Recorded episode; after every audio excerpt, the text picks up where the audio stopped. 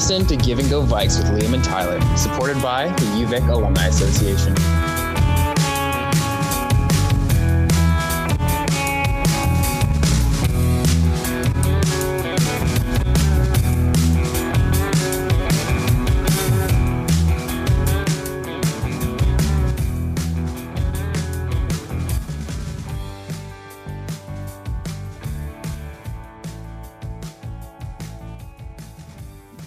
All right, we're back on Give and Go Vikes with another episode for you guys. This time on the show, we had Andrea Farmer and Ethan Phillips from the Vikes swim team. Tyler, what did you think of the interview? Super fun interview. I know Ethan a little bit. He's popped into my office for a couple projects, so I knew he was going to be a great guy. I've never really spoken that much to Andrea. I'm just glad I didn't call her Andrea because I had an issue with that name back at my old job. I kept calling a girl Andrea when her name was actually Andrea. So my brain is just hardwired that way, but super fun interview. We wanted to get into a little bit more, maybe about Andrea, what she's doing with the Alberta government this summer. And, you know, she just took the LSAT recently. So maybe into what she's doing outside of her time with the Vikes. But like I mentioned at the end of the podcast, we were on her lunchtime break. So we couldn't really run too long, but there's some stuff there. If we want to go back for a part two one of these days, you never know, right? Yep. There was absolutely some interesting stuff that we chatted about. I think it was cool to get a different insight on the coaching dynamic between the man they call Smokey and Peter. Two great coaches for the program, two different perspectives, and Peter has been there with 30-ish plus years of experience. What did we say it's at? 38 years? 38. Is that right? Yeah. Wild to think that he's been with the program that long. Yeah, absolutely. So lots to get to. We're not going to keep you guys any longer. Enjoy the chat with Ethan and Andrea.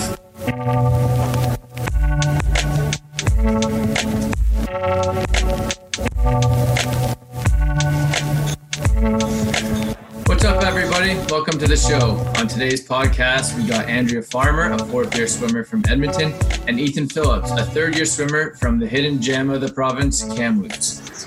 This past year, UVic hosted the U-Sports Swim Championships here in Victoria, and it's good to see both of these swimmers compete in the pool. Andrea and Ethan, thanks for coming on the show today and chatting with us. How are you guys doing today? Good, thank you. I'm doing very well, thank you. Tyler, how excited were you to call Kamloops a hidden gem? This is the first Kamloops guy we've had on the pod. I love it. Yeah. Let's get started by getting to know you both a little bit better.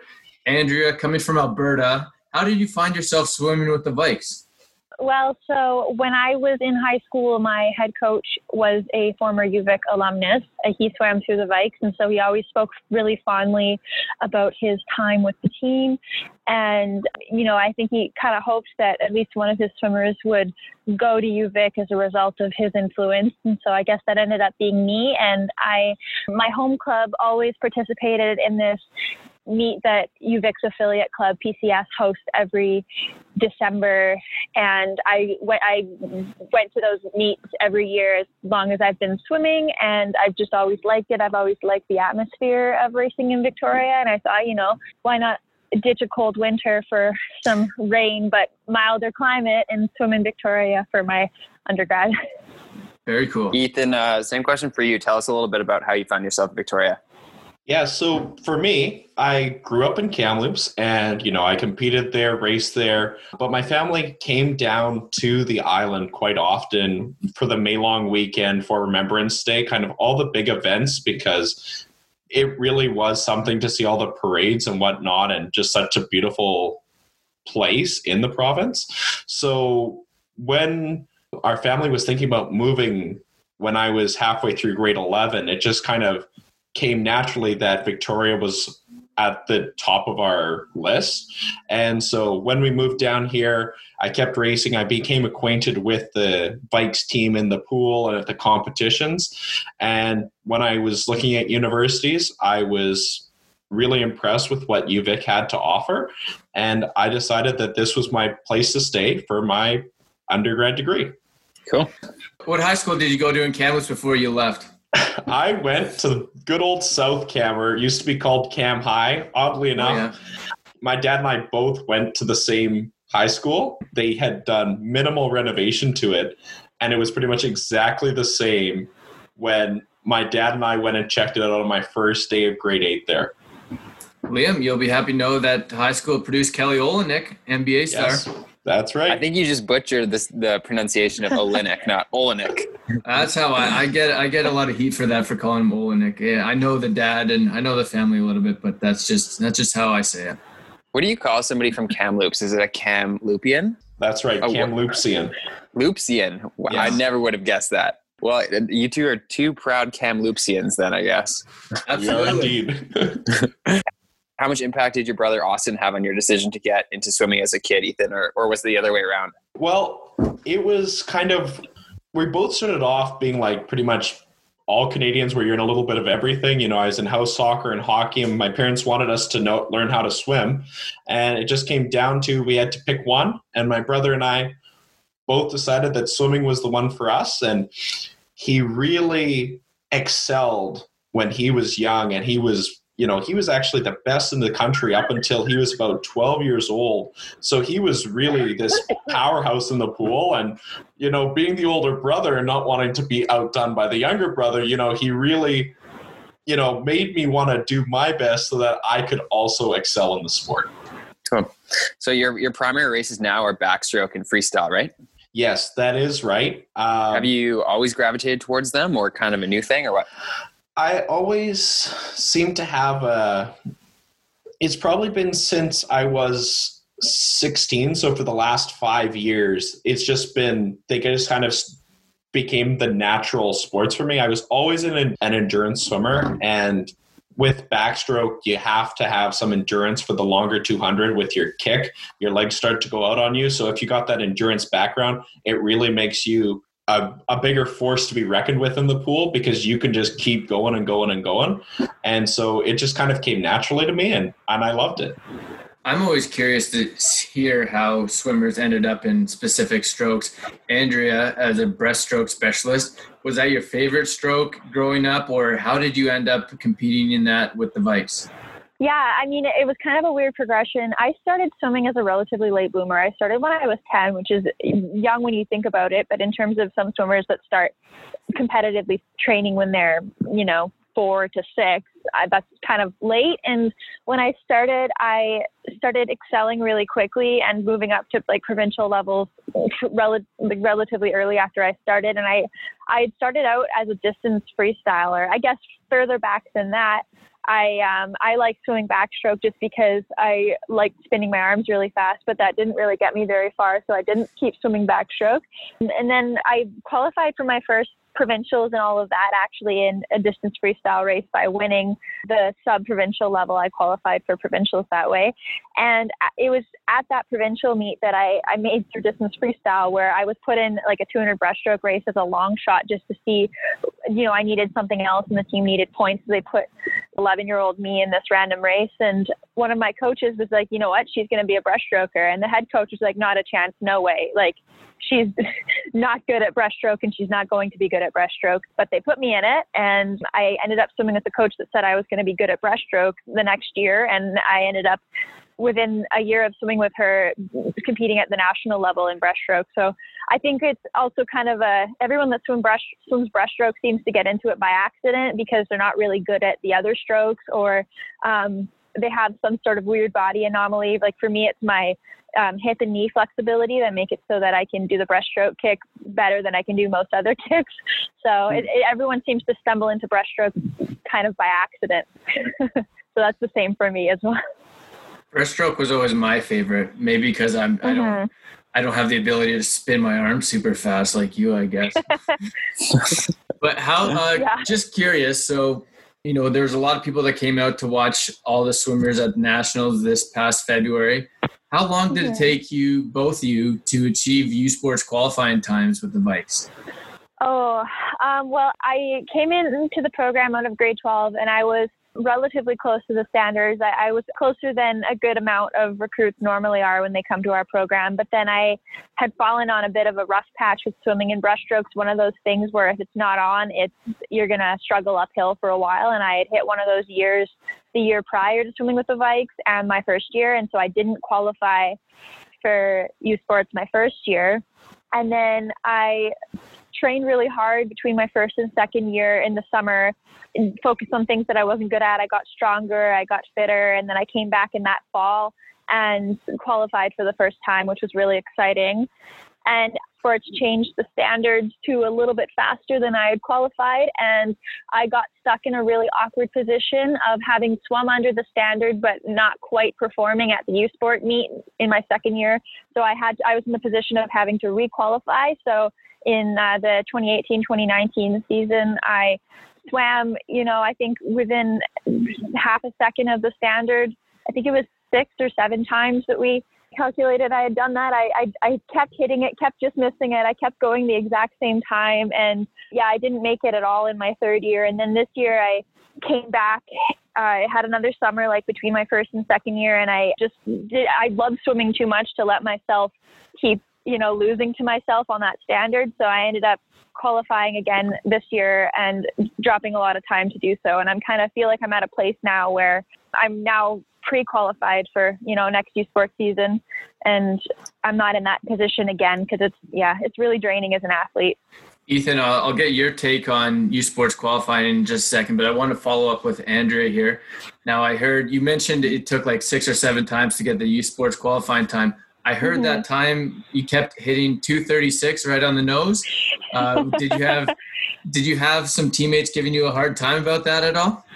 I mean, so I think during my third year, I was in a place mentally where I kept going the same time, where I was giving myself an actual hard time about it. And no one really wanted to make jokes or comment on it at that point because I was actually in a place where I couldn't talk about how I kept going the same time. But then when I came back to the beginning of this season and I was hitting the times I was hitting at the end of last season, and I was stuck at that 236 place, and every swim I did, it felt like I finished, no matter how, it was pretty early in the season still, but I kept finishing my swims and seeing that 236 on the board. And it became a little bit of a team joke.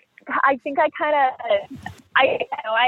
let it be a joke a little bit because I was laughing at myself for it, and I made a few memes about I kept repeatedly hitting that same time, and so I think people sort of, it was a big team joke. Ethan, you were in the backstroke at Nationals this past February? Yes, I was in. Oh, I was in all of my classic ones, the backstroke, 200 backstroke, which is always on the last day with with my other big event, the 1500. So it's always got to dig deep for the last day. No, but it's good fun. Yeah, no, it was, the meet was really exciting. It was great fun. We had a tremendous performance. I remember we were looking at it afterwards, and the women's team had doubled the amount of points at U-Sports that they had gotten at when we had U-Sports here compared to when I first started and U-Sports was in Toronto 3 years ago. The women's team had managed to double their point score and just really be this powerhouse of a team in that short amount of time. And when did you guys end up finishing as a team this year? I think the women were third. Yes. No. I think the women were third, and I think the men were fifth. I want to say fifth. Yeah. Danielle Handus might have helped out with bumping up those scores over the past couple of years. But. For sure, Danielle does her Danielle thing, and we can all thank her for that. 4 gold medals will do that to you. Oh yeah. No kidding. Just one of those people that you always want to have on your team because she's always upbeat. She gets the job done. And she's there for you behind your back. She leads us off strong, and she sticks there and she cheers you on for your races too. So it's just really, she's much more than just the medals, the gold medals that she gets. She's just really she's one of the backbones of our team. And she always seems to have a smile on her face. Absolutely. Always upbeat, always happy, and always willing to put a smile on your face too. I was going to say about Danielle, her and I are in the same year. I've been doing this with her since first year. And one of the things about Danielle is just how simple she makes the sport of swimming. I've gone to her with my own goal times when I've been low in the sport, when I've been high in the sport, and I had relatively ambitious goal times. And I go to her with it. There are some people that are more honest than others with you when you have ambitious goals. Every single time she's just do it. Why not? It's the funniest thing. She's just just that kind of like there's nothing that she can't do and that she wouldn't encourage other people to do, because it's to her, it's just really, you know, why not just do it? So I think that's really cool to have in a teammate and friend. So we're going to stay on that topic a little bit and talk about your coaches, Peter and Ryan. What are they like as coaches and as motivators? Oh boy. Both probably pretty different. I think they have different approaches. They're very different. I mean, first of all, I think Peter, the best example I can give, he's also a medical doctor. So he has a relationship, I think, with most of his swimmers that extends beyond a regular coach. Because I mean, I know back in Alberta, I've been home and I've had, you know, like, Peter, what's going on? Can I call you quickly to make sure I'm not dying? Like, he's one of those coaches, I think. But in terms of motivation, Smokey's very, how would you put it, Ethan?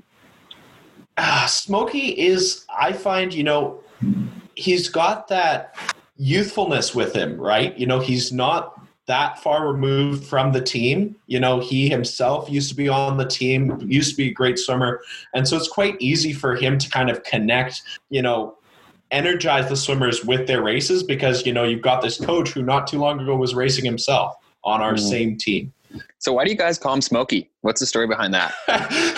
I'm pretty sure it's because he's vegan and he's always liked smoky hot dogs or something to do with that. It's back from when he used to swim with the club team or with the Vikes, and it just stuck. I do know the story. Oh. I do know the story myself, and I hope he'll be fine with me sharing it. But it was when he used to be a club swimmer back in the day, you know, before he started university, he had gone to a local golf course with his team, you know, as part of a, you know, a social event. And their menu had listed a Smokey on the menu. And, well, when it came out and arrived, he dutifully noted that it was just a hot dog and not quite a Smokey. And so, and oddly enough, the next time that when they came back, they had indeed changed the menu to say hot dog and not a Smokey. So that's where the nickname comes from. Oh my God. I definitely thought it was because he had like a very deep Smokey voice. Anybody that knows him knows that his voice is like irregularly deeper than most people's. Well, I think but his laugh is very high.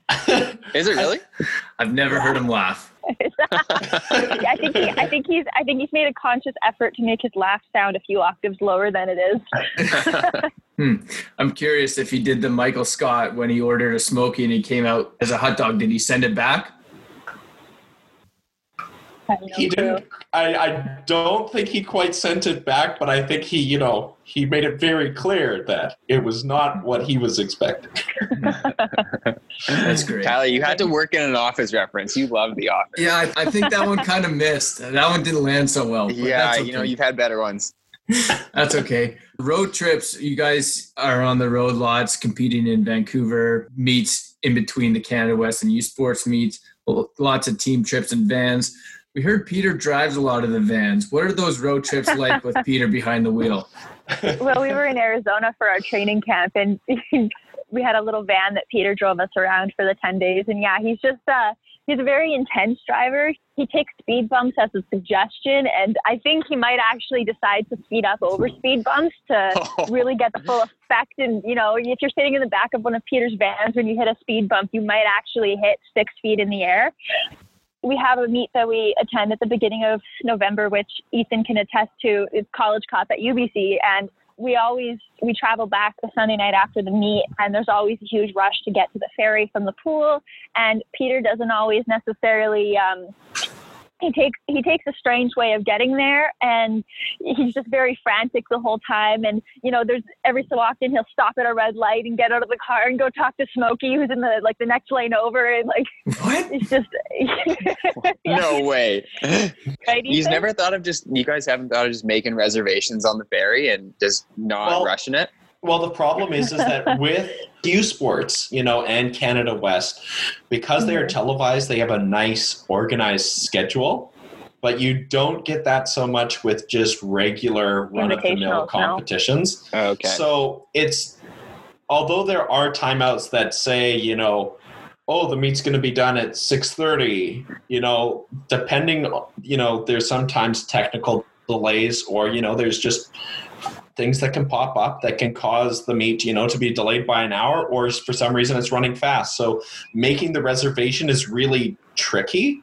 And so it's always hard because, you know, we're all wanting to come back, and Peter wants us to get back as soon as possible so that, you know, we aren't catching the 9 o'clock ferry out of Vancouver, you know, getting into bed at 11 o'clock. And then, you know, some of us have 8:30 classes on the Monday. He's just trying to make it the best possible return trip for everybody on the team.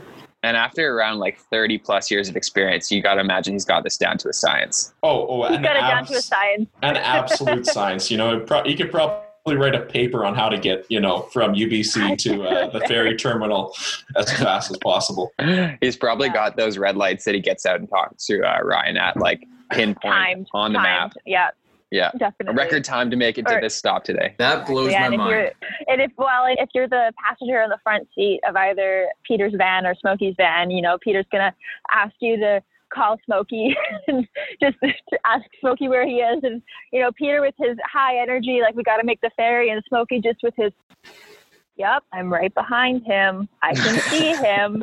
He's 2 cars ahead of me. It's just the contrast between them, I've always thought, is just very funny. I think that that's kind of what makes it's such an enjoyable experience, because you have these two dynamic combination of two very different coaching styles, and that just, it works so well for the team, because, you know, you're bound to put a smile on your face when you get, you know, moments from both of them. Peter also really likes, well, Smokey too, but much more in a dry humor way. But Peter really likes to roast his swimmers, and he loves to be at the head of a joke. Like, he loves to be the one that comes up with a nickname, and then if it catches on and everyone's laughing at the nickname, he's never going to drop it. It's always good-hearted, though. Always, you know, never mean, you know, it's just a good-hearted chuckle. We heard he gives you a hard time about your hunting hobby, Ethan. Do you care to elaborate on that? I haven't really... I wouldn't say he gives me a hard time. It's just that, you know, he just didn't necessarily, you know, unless you kind of grow up in the community, like in that kind of sphere of influence. I mean, I came up through Boy Scouts. You know, Kamloops does have quite a few groups that are, well, scout groups especially. I think they've got 6 that are involved with hunting, outdoors activities and whatnot. And so for me, it was just kind of, you know, it's just a natural progression of how things were. You know, I always, you know, I do it, you know, I don't do it for just the fun of it. You know, I believe that, you know, there is, you know, an ethical component to it. And Peter, he tries joking around, you know, he knows that I'm not those people that head over and hunt furry animals just for the fun of it. He knows that there's more to meet the eye than that. He knows that I do my best. I don't do anything just for... I think he'd understand a lot better if he was a Kamloopsian by the sound of it. It's just really from just not something that he really knew about at the time. And he's a very curious character, and he enjoys kind of poking and prodding for information sometimes. And we heard he's not scared to engage with a political science question, politics, or world events topics with you, Andrea. I mean, okay, well, I'm sure you can imagine that Peter, being from Victoria on the Lower Mainland, you can imagine there are some things that he doesn't necessarily see eye to eye on with an Albertan. And I honestly think that I'm relatively logical, and I'm not super hard set in my ways, but there'll be, oh my goodness, I can't get him to stop this. He likes to email me news articles, especially to a couple outlets that I don't have subscriptions to. He likes to email me those news articles and then ask me if I've read them. During the season, I've been held out of getting in the water at the start of a training session because he'll want to ask my opinion on something. And when he asks for my opinion, what he really means is that he thinks something different, and he just wants to have his dose of an argument over it. It's just, yeah, he's looking for his opportunity to tell you his opinion. Exactly. And I don't know, I feel for the team most of the time, because they often get caught in the middle of hoping Peter's going to explain something to the team about, you know, practice or swimming, but he's in the middle of engaging me on something that's not really relevant to what we're doing in the pool. Okay, let's bring it back and talk about them a little bit more as coaches here, because I feel like eclectically they're two such funny different characters to be coaching together. Oh, yeah. And you guys actually have these massive, big heads that you bring out. Do they come to every meet with you? No, actually, I think it started at our training camp this year. It might have been early January. There were a few of us that were talking about, you know, it'd be funny to have a couple of those as a joke. And I have a bit of a craftier side, and I thought, you know, I bet I can print off, I can make these signs. And so U-Sports was the first and only time we unveiled them.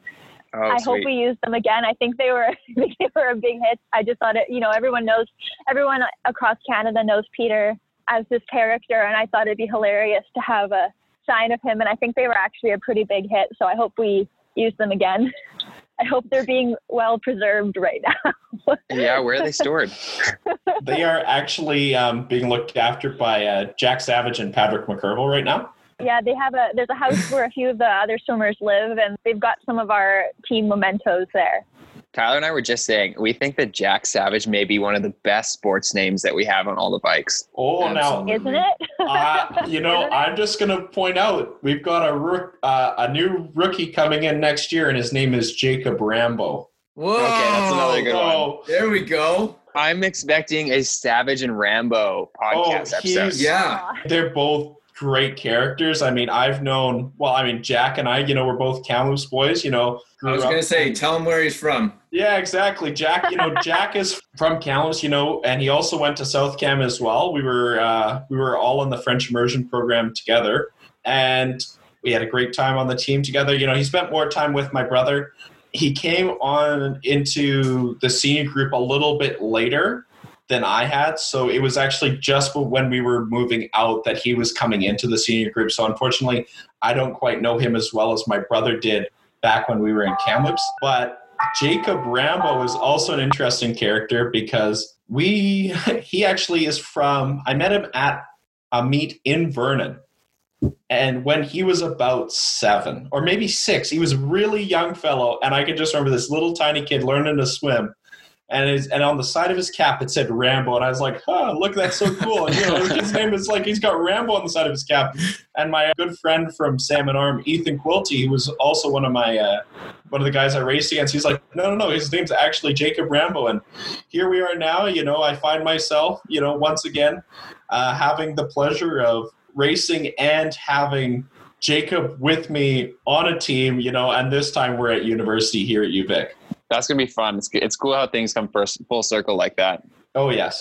Okay, so we're going to pivot here, and I want to talk about some slapping.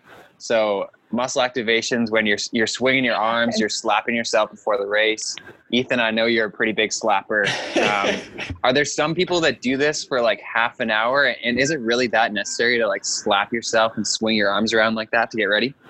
Totally a preference. Well, for me personally, the reason why I do it, there's two times where I'll do it.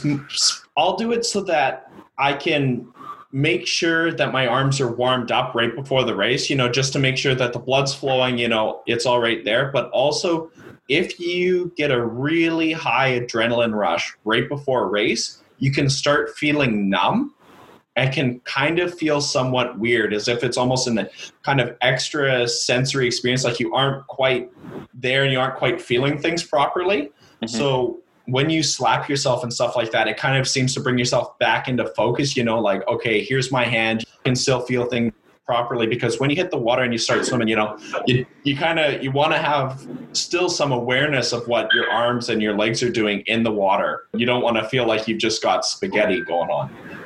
Is it a little bit of an intimidation factor as well? Like when you're behind the blocks and you're slapping yourself and you look over to your left and your right, your opponents aren't slapping and you're just like, oh, I got this. I know I have it.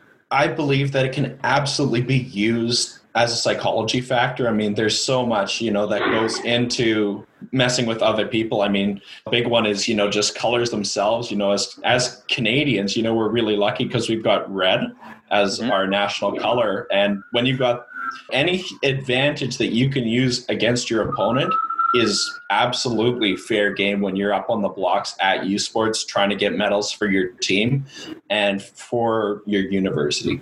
I would give myself body gloves if I was racing. Okay, let's do a little run back and talk about some of the biggest slappers on Vikes history that you guys have come across, including past biggest Vikes slapper as well. Yeah, who are some of the people that get up there and absolutely just slap themselves silly? I think it's easier to think about who doesn't slap. Like, there's a couple people that are just stoic before they swim, which I think is crazy. Like, I slap myself to the extent that Ethan was talking about where it wakes up my limbs, but nothing crazy.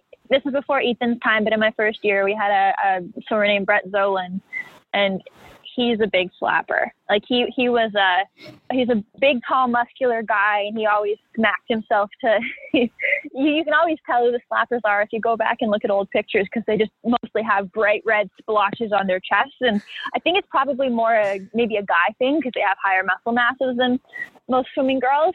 But, yeah, what do you think, Ethan? I kind of think this – we also see kind of with a slapping, also with kind of – the little bit of performance, like the showmanship behind the blocks. I mean, we kind of see that a little bit with Patrick, that's kind of become more and more of a thing. That being said, he's come a really long ways and, I mean, good for him. If that's what gets him going and fired up and ready to just throw down against everybody else, well, I mean, all the power to him. We have another boy in Ethan's year, Zach Dumas, who everyone affectionately refers to, or most people affectionately refer to him as Muscle Hamster. He's like, he's not going to like me for saying this. He's 5'4". Just kidding. He's like 5'8". He is really muscularly dense, and he always gets up behind the blocks and just right, Ethan. He slaps himself pretty hard, pretty intensely. Oh yeah. Gets all the muscles going. He's just he looks like he's just gonna ready to just bust out of himself. He's ready to go. I'd be the guy that's trying to put on a show. I'd be doing not only the slaps, I'd do some jumping jacks, some shadow boxing, maybe a couple karate kicks. Oh my goodness. Just to let everyone know how crazy I am. There was a boy that used to swim out of Edmonton, and I think he had a brief stint with UBC. He was actually pretty good. He was one of the top brushstrokers in the country, and he had a whole thing. He would bang his chest. He would spit water. He would yell like he would do this whole gorilla thing. Madman. Yeah, he was. There's some people that just did an absolute show of it. It's crazy. I think that was actually Tyler.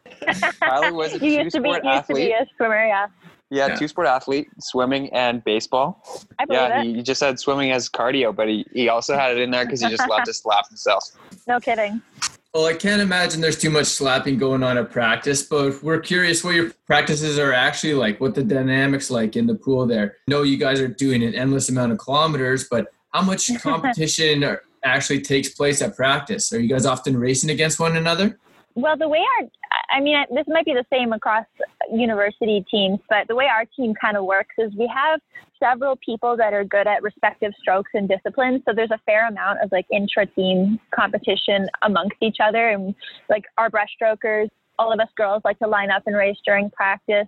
We have enough boys that train backstroke that like to swim together. We have a few girls that swim backstroke that like to train together. And it's everyone, we all really come together and race on Wednesday nights for our sprint practices. And I think, everybody on the team pretty much has at least one person that's around their speed that they can really push. And I think that's where a lot of our team success comes from. We're all really close, and it's also our ability to push each other and race during practices.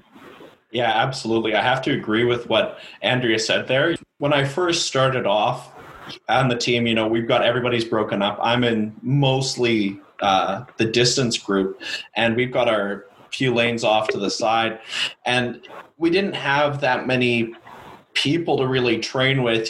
Thankfully I have Zach to train with from time to time, but as this team has grown over the last few years, we've been able to have more people come in, and they've developed their skills, and now you've got the racing between people in practice, the camaraderie, the showdowns just at the end of practice, just that last little bit before warm down where people are just giving it their all. I'm not a breaststroker. I'm going to look for somebody who's, breaststroke's not their best either. And, I wouldn't race them in backstroke, but I can for sure race them in breaststroke and have some fun doing it. So the swim team's a bit different than a lot of the Vikes teams because the men and women train and travel together. So what's the dynamic like between the two teams? Pretty tight? Yeah.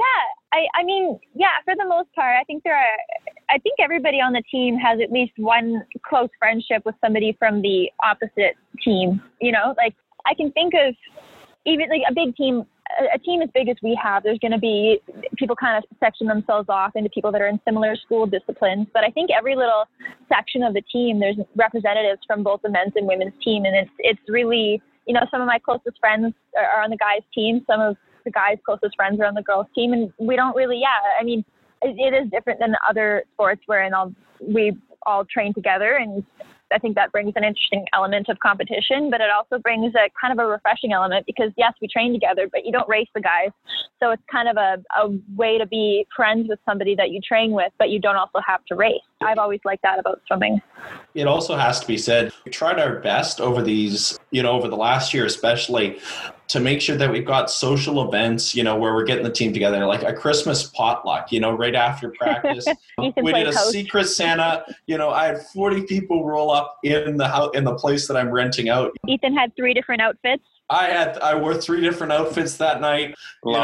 Getting together, you know, it was only for 2 hours, you know, because it's after practice and we're getting into exam. Just spending the time together, just bringing people together so that they can get to know people outside of the pool really has developed a much greater sense of community and also closer relationships between the men and the women's team and between teammates themselves that we really were, even now with the team being spread across the country right now, we're still getting together online. A few of us have started playing Dungeons and Dragons together, you know, it's kind of, you know, something I never thought I would do, but you know, it's all about those relationships up. We're all in this together, right? We're all in the same sport. We're all trying to do our best and we all want to be our best academically and athletically. I got you on that one. It's fun building that team dynamic and some teams do it in different ways. I know that women's soccer team,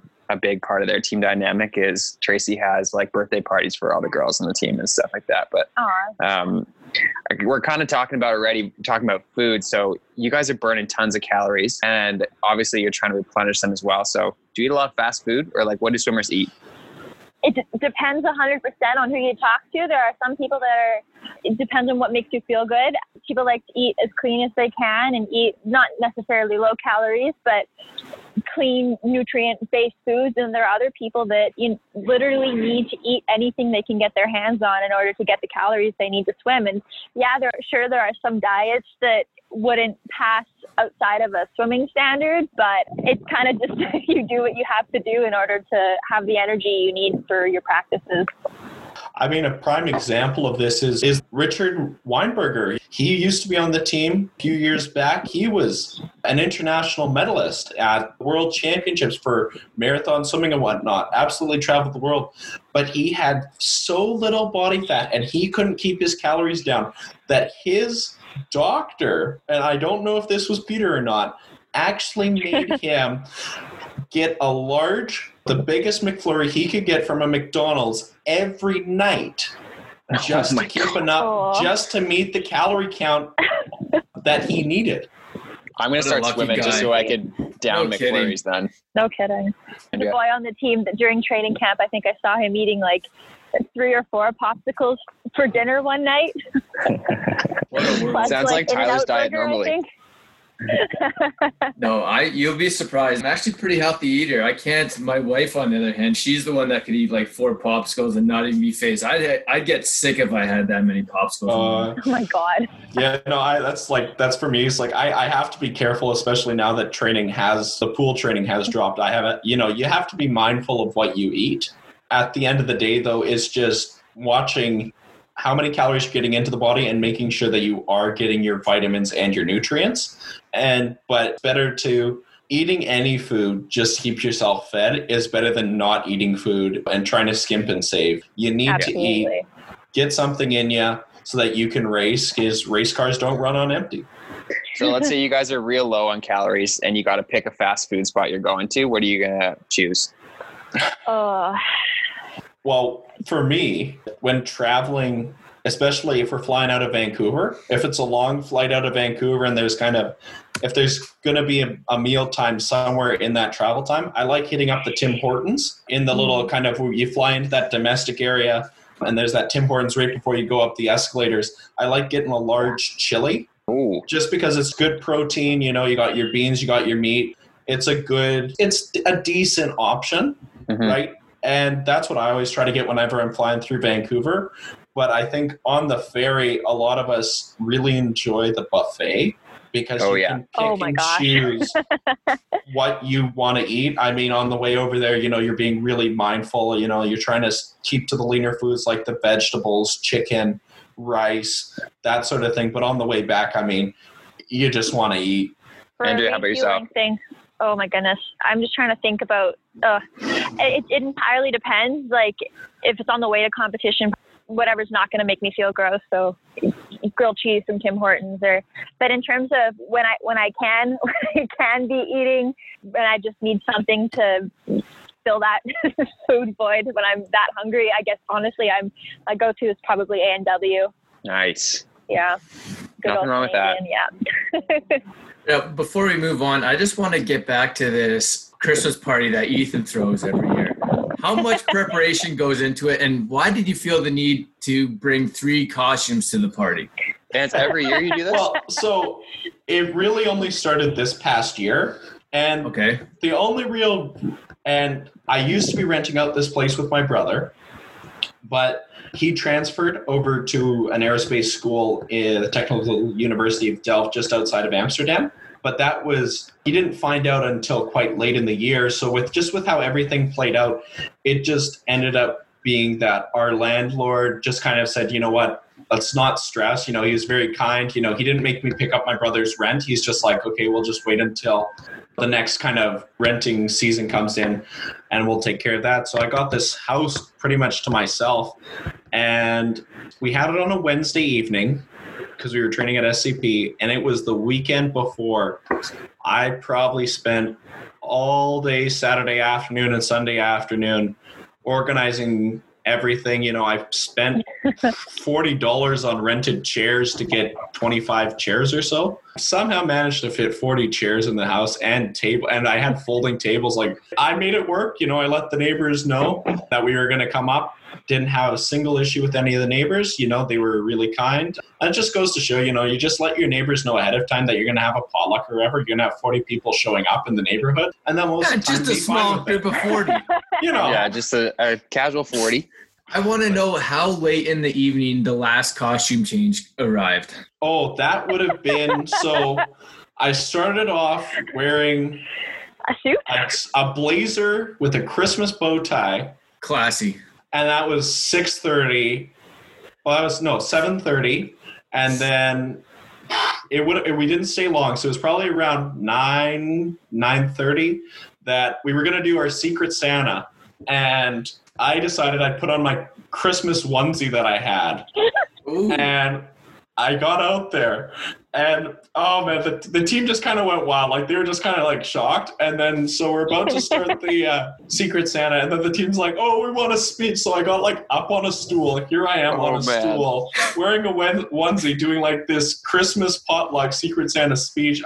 I know people got photos. I still have to get I have one. My hands. Oh, you have one? Okay, I still need to get my hands on it. But, yeah, no, it's quite something. Like, I went, the costumes I wore last night, I didn't really think it was that much of a deal. But, you know, that seems to be all that people can talk about afterwards. That's too good. Amazing. We're going to move along here. I know, Andrew, you're kind of doing this podcast on your lunch break, and we thank you for it. Mm-hmm. So we usually end these podcasts up with a fun little game. One of the things that the UVic Vikes are known for is having smart, long-term head coaches. Men's rugby and friend of the show, Doug Tate. He's been with the Vikes forever. Cross country and track had Brent Fogner, stepped down after 31 years just to come back as assistant coach. Obviously, Bruce Wilson and Lynn Beecroft have been coaching with the Vikes longer than Liam has been alive. Swimming is no different. With Peter Vizzoli, he was scheduled to enter his 38th season this year as head coach of the program. It's pretty incredible. Why is LeBron looked at as being so good? It's because he's been doing it for so long. Peter is one of the most highly regarded coaches and one of the most successful in the country. So we mean no harm by this game that we're doing. We have nothing but respect for Peter. Huge preface there. Yes. We have a lot of respect for Peter, but as a way to show how long he's been running the program with the Vikes, we have a little game at his expense. I want to quiz you guys on famous events, and you have to determine if they've happened before or after he took over as head coach of the Vikes swim program. Oh my God. All right. So for reference, and if my math is correct, and I'm not a numbers guy, but I believe he started in 1982. So I'm going to ask you stuff, and you got to say, did it happen before or after 1982? All right. Oh boy, here we go. Yeah, we're gonna start with an easy one here. Was Michael Jordan drafted by the Chicago Bulls yet? No. I'm going to go with Andrea and say I hope not. Correct. Michael Jordan was drafted in 1984. Not far off, though. Not far off. Number two, were the Toronto Blue Jays established as a Major League Baseball franchise at that point? No. I'm going to say what? Yes. Ethan, guess this one. The Jays were founded in 1977. My Oma is a big baseball fan, so I think that's probably her rubbing off on me there. Yeah, you have not background knowledge. The first cell phone, was it released before or after he started working with the Vikes? Cell phone or car phone? Cell phone. No. I'm gonna say after. I'm gonna say after as well. Peter predates the cell phone. My 10 seconds of Googling came up with 1983. It was the Motorola DynaTAC 8000X. One of those. That's a big brick one, yeah? Oh, yeah. Yeah. What about the Rubik's Cube? Was that invented before or after he started working with the Vikes? Before. Yes. Not by much, though. 1980. I thought that would have been much earlier than that. Wow. Up next, how about the Apple computer? The original. Peter predates the computer. No, the computer was released prior to Peter becoming head coach. Okay, I thought it was anyway. I'm not keeping score here, but Ethan's on a roll. I got the Apple computer in 1976. So. That's the date I was thinking of, actually. Wow. To be fair, though, I do have an interest. You know, I had an interest in computers and technology. So if you went for world events and world history, I might be able to answer those. But in terms of sports and technology, if it's not hockey, I don't know it. Okay, but what about world musical history, Tyler? What's our next question? Oh. Yeah, the Michael Jackson hit song "Thriller." Was it released before or after? He's in 1982. Thriller's 1984. Yeah.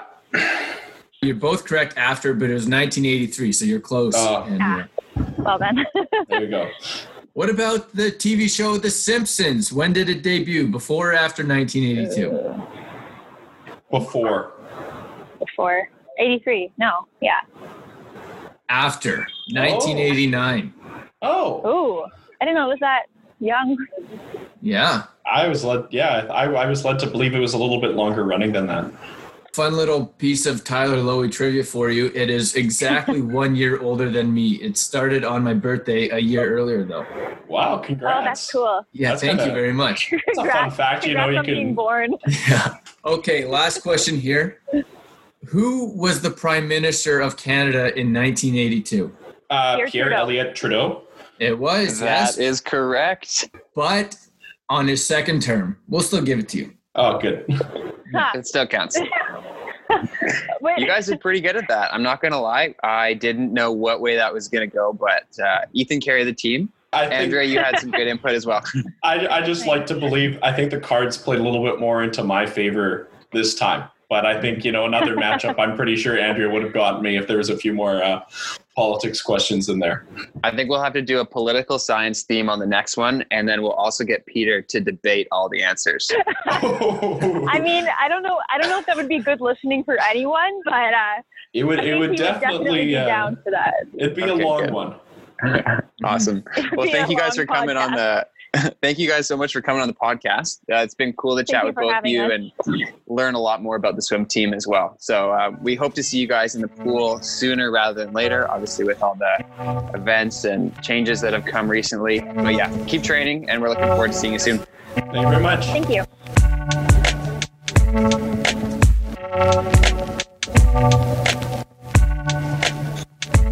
Thanks once again to Ethan and Andrea for giving us a bunch of their time. We thoroughly enjoyed the conversation. Now, Liam, I know we've kind of joked around on this podcast in the past about maybe hopping in a two-man boat, doing some rowing. You've bragged about how skilled you are on the badminton court. What about in the pool? How good of a swimmer are you? I'm pretty good. My goal was to actually do one swimming session a week before COVID hit, but obviously that changed. So right before things happened, I got myself a pair of goggles, got myself a Speedo so I can go fast. So are you suggesting that we do a tag team relay against Ethan and Andrea? We could, yes. I was saying like a heads up race, me versus you, but I think a race between the four of us would be great. A relay race. I think we'll have to do a heads up race. I think the winner of that will be the anchor. I think we'll have to do half of the amount of swimming that they'll do though. We'll do 100 meters and then they'll do 200 or something. Yeah. The swimmers on our Vikes team, they're like fish in the water compared to the rest of us. I know from experience. I mean, I raced them for this ridiculous video I made leading into the U-Sports swim championships. I had flippers on. I had the head cap on and the Speedo. There's no way I could have gone any faster. And I got absolutely dusted by those swimmers. Yeah. You know what? One thing that I don't admire about swimmers is having to get in those tight, tiny suits or feel like they're fitting themselves into a rubber glove. I don't ever want to have to go through that. I'm curious though, what do you think your best stroke would be? Ooh, you know what? I don't think it would be backstroke. I just have a phobia of water going up my nose and that stroke. They got nose plugs for that. Yeah, I think I just have to go Old Faithful though and just say the freestyle. I feel like that's my most common stroke when I swim in lakes and oceans. So I think it would transfer well to the pool. That's probably the one I could go the fastest in. I mean, you can just kind of go all out and empty the tank, but definitely my most enjoyable, like when I'm just like casually swimming, is I like a good breaststroke. You just go at your own pace. You're just bobbing up and down in the water. I enjoy that one the best. Yeah, I imagine it's pretty fun. I don't know if I could say I would do it casually, though. I feel like when I'm just having a casual swim, I just resort to the backstroke and just take a look at the sky. Some nice clouds. Well, water's going to go up your nose. Yeah, but if you're going fast, water's going to fly up your nose. And I also don't think my shoulders have that mobility to actually get across and over my body without hurting myself. Yeah, there's some weird flexibility with their shoulders. And Andrea talked about the flexibility with their knees and her hips. And that's something you don't really think about too much when you think about swimming. No, wouldn't even have thought of that at all. No, not one bit. Okay, Tyler, so if people want more content, what can they do to help us out? We're always looking for more guests. I think we're getting most of these sports covered here. I think there's a couple. We still got some cross-country and track athletes to interview, women's basketball. So we're getting most of the sports crossed off our list here. If anyone wants to hear an athlete or a friend of theirs on a podcast and they think they'd have some fun with Liam and I, maybe even someone who's got some hot takes on some food items, let us know. We'll set it up and we'll make it happen. You know, I would just love some hot takes on anything. I think any kind of hot take on a podcast is maybe my favorite content. We're circling around this women's rowing podcast with our good friend Larissa McKinley, who was a fantastic rower for the Vikes for a number of years and now is running the events with yourself. And that's going to be a fun one. I know we don't have to plan too much for that one. We're all pretty good friends. We can just riff on each other, but looking forward to whenever we get around to that one. Yeah, I know she's excited too. Same boat. She doesn't want to do too much scripting. I think she's just going to let the hot takes fly. I will say this though. I had Larissa in one scene in that basketball video I made, and it took her 35 takes to say 2 lines. So I know a podcast is a little different because I can edit them all out, but I'm curious to see how she's going to handle it. I mean, I have no idea. I think it's going to be funny however way it goes. I think that she should have won an Emmy for that little fit she had in your basketball video. What did she say something about? Tyler, throw in the garbage or something. Yeah, she was giving me a hard time about throwing stuff around the office, but yeah, best supporting actress, and she's got some good competition with the girls from the women's basketball team for sure. Well, if you like what you hear, don't be afraid to write us a friendly review, not too friendly so that it doesn't look suspicious, but leave us a nice comment. 5-star rating would be greatly appreciated, and don't forget to subscribe.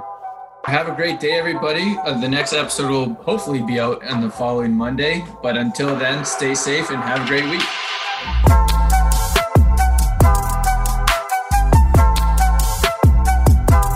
Thanks for listening to the Give and Go Vikes podcast, supported by the UVic Alumni Association.